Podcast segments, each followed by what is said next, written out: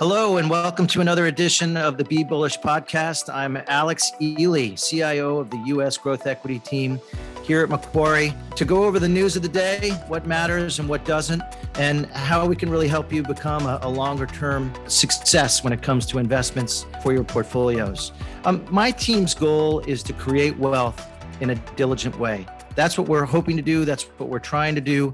And, and we approach that by looking over the long run and trying to find disruptions within the market today. Disruptions are really when a, a, better, cheaper, faster way of doing things comes along and an industry continues to migrate to that new way of doing things. That's the creative destruction process in action. And it's very exciting to watch play out. Um, now, typically, these, these disruptions are not upended by short term issues or by external macro events. Typically, they are able to continue on because of the efficiencies they provide and because of the productivity gains that can be garnered. But people can get sidetracked, and they get sidetracked often by the business media and what they read about short term developments in the markets and what's happening. And, and really, it's because the business media has a different agenda than you are. Uh, than you have. What they're trying to do is they're trying, in essence, to use fear to sell you commercials. And this comes in two different ways. Either they're creating anxiety that you're missing out on the upside, or they're creating anxiety that something big and gloomy and bad is about to happen on the downside. And either way, you tune in and forget what you're invested in uh, for the long run as you embrace the short-term worries of the day, which which typically, as I mentioned, don't really matter for longer-term investments. So, what are good examples of these when it comes to anxiety on things that uh, that you're missing on the upside? This year so far, it's been the meme stocks and cryptocurrencies. We've been on this podcast several times expressing caution and respect to investing in, in these different vehicles and, and what they mean over the long run. First off, with meme stocks, these are in essence companies that get pumped up by social media where groups of people band together, typically on the retail side, to try and increase the value of a particular security. And I, I don't look down my nose at this. It's just recognizing that this is gambling when you're trading this way. Longer term, companies will come back to the fundamentals that they have underneath and trade based on those fundamentals. Shorter term, anything can happen and risk can be traded, but you have to recognize you're being a trader. And all I can say is how many people that you know are, are billionaire gamblers or billionaire traders versus billionaire investors. That's why investing is where you want to be. In respect to crypto and cryptocurrencies, which are now down around 50% across the board, um, we've been cautious on these too. We've mentioned continuously that countries wouldn't want to give up the sovereignty of their currency, that you would see more regulation. And boy, has it come down the pike. Every week, we're seeing uh, new things come out, whether it be from China or India or from our own politicians. And what they worry about is they worry about money laundering and they worry about tax evasion.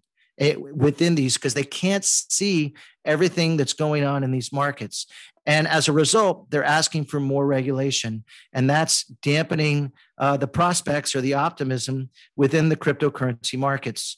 Uh, that said, I think regulation would be good for these markets. I think it would legitimize them. I think it would create more liquidity. And I, I think it's a, an interesting event that will uh, definitely come down the pike.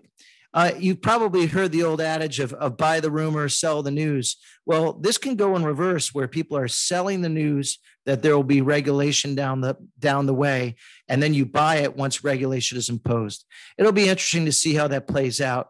Either way, we've been very cautious and continue to be so on cryptocurrencies as well as the meme stocks on the other side of things it's things to be worried about things that uh, on the macro side typically that that are falling apart or causing problems uh, that you should be of, of deep concern about this year uh, for most of the year it was concern about higher rates rates which bottomed last summer at about 57 basis points on the 10 year T bond, got up over 1.7% earlier this year.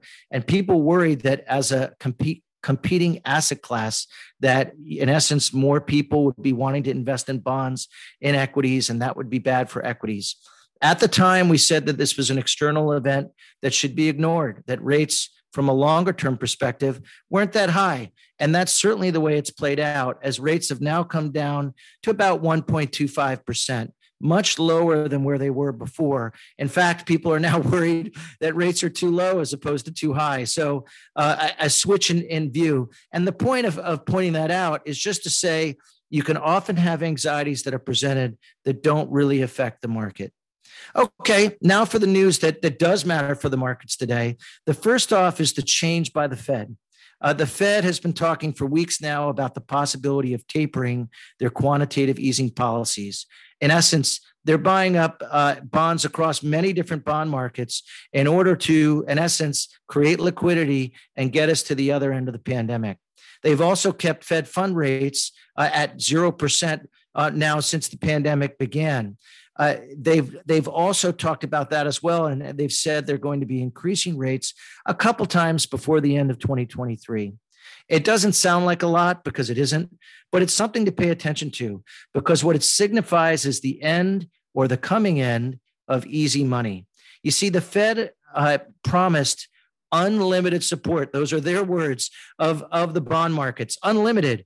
And now they're stri- starting to pull back on that, uh, first by verbiage that's floated in the media, then by some commentary on their, on their meetings.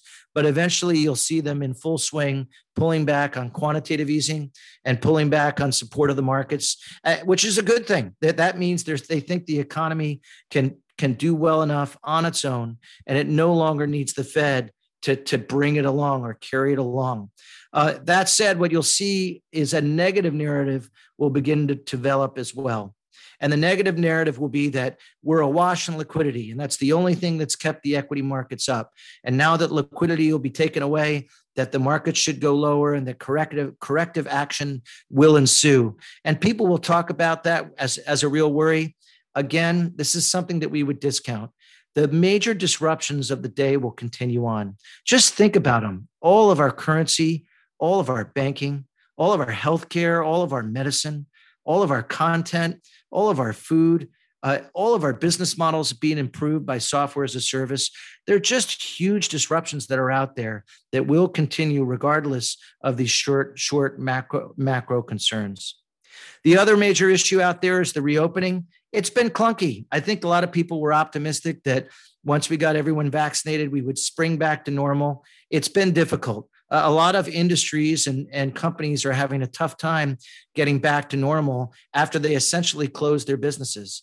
Companies like cruise lines and casinos and hotels, it's very tough to staff and to move freight uh, and to to get the logistics right to reopen things. So in essence, the reopening's been a little clunkier than people would expect. It, it, will continue. It will happen. It just takes time.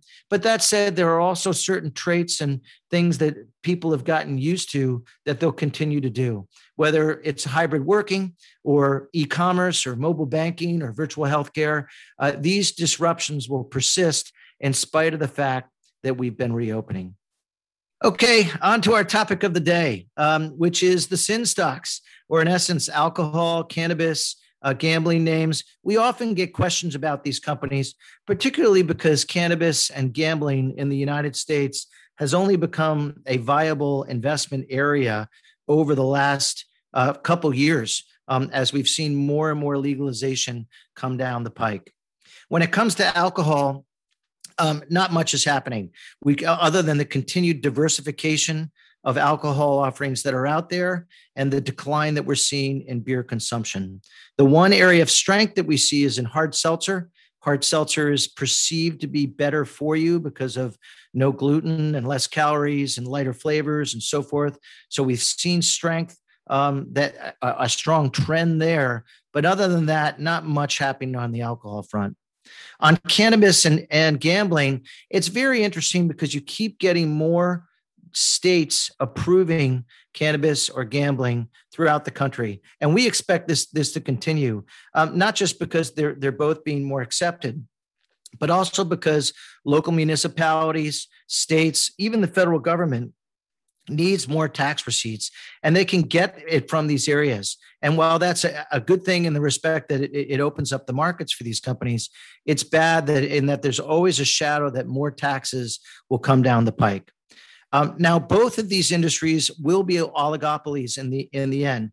And typically oligopolies are good. Uh, oligopolies being in essence four or five players are, are owning uh, 80% of the market plus. And you would expect this to happen. You could see it in many other industries, whether it's cigarettes or coffee or soda or potato chips. You get a handful of players that dominate the markets. And you should expect that for these kinds of consumer products as well. That said, there's different concerns with each.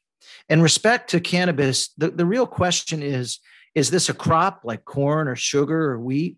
Or is there a brand name that gets developed like Marlboro did for cigarettes uh, back in the day? Um, we haven't really seen any dominant brand that's come through there. So today, these companies really trade like crop companies.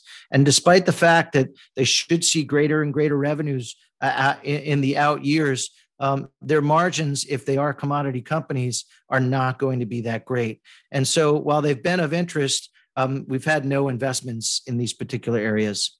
The other side would be the gambling side, also an oligopoly. And here we have seen name brands come alive um, and, and, ones that I'm sure you're familiar with. And you will see four or five players dominate the market. The problem right now is they're spending tons and tons of money to capture and to keep those market sh- that market share because they know that once you start on their platform, you're likely to keep using their platform as opposed to moving to someone else. But the extra spending has been exorbitant, and the and the worries about future taxes and future regulation continue to hamper the names. So again, while of interest and while we do look at them, we don't have any investments in these areas, but we do try to pay attention to every growth area of the market. That's the way we like to approach things. With that, um, that's it for our podcast today. I'll see you in a couple weeks. I appreciate you listening in. If you have any questions, you can email mampodcasts at macquarie.com. That's M A M podcasts at macquarie.com. Thank you for listening in. Have a great day.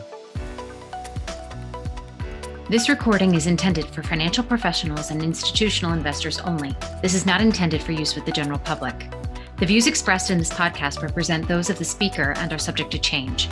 Nothing presented should be construed as a recommendation to purchase or sell any security or follow any investment technique or strategy, and does not constitute advice, an advertisement, an invitation, a confirmation, an offer, or a solicitation to engage in any investment activity, or an offer of any banking or financial service. Throughout this presentation, various securities and companies are referenced. Examples given are for illustrative purposes only and were not chosen based on performance. This is not a recommendation to buy or sell any security. Investing involves risk, including the possible loss of principal. All examples herein are for illustrative purposes only, and there can be no assurance that any particular investment objectives will be realized or any investment strategy seeking to achieve such objective will be successful. Past performance is not a reliable indication of future performance. Before acting on any information, you should consider the appropriateness of it with regard to your particular objectives, financial situation, and needs, and seek advice. No representation or warranty, expressed or implied, is made as to the accuracy or completeness of the information, opinions, and conclusions presented. In preparing this recording, reliance has been placed without independent verification on the accuracy and the completeness of all information available from external sources. Macquarie Asset Management is the marketing name for the asset management division of Macquarie Group. Investment products and advisory services are distributed and offered by and referred through affiliates, which include Delaware Distributors LP, a registered broker dealer and member of the Financial Industry Regulatory Authority, and Macquarie Investment Management Business Trust, a Securities and Exchange Commission registered investment advisor. Investment advisory services are provided by a series of Macquarie Investment Management business trusts. Other than Macquarie Bank Limited, none of the entities noted in this podcast are authorized deposit taking institutions for the purposes of the Banking Act of 1959 from the Commonwealth of Australia. The obligations of these entities do not represent deposits or other liabilities of Macquarie Bank Limited. Macquarie Bank Limited does not guarantee or otherwise provide assurance in respect of the obligations of these entities unless noted otherwise.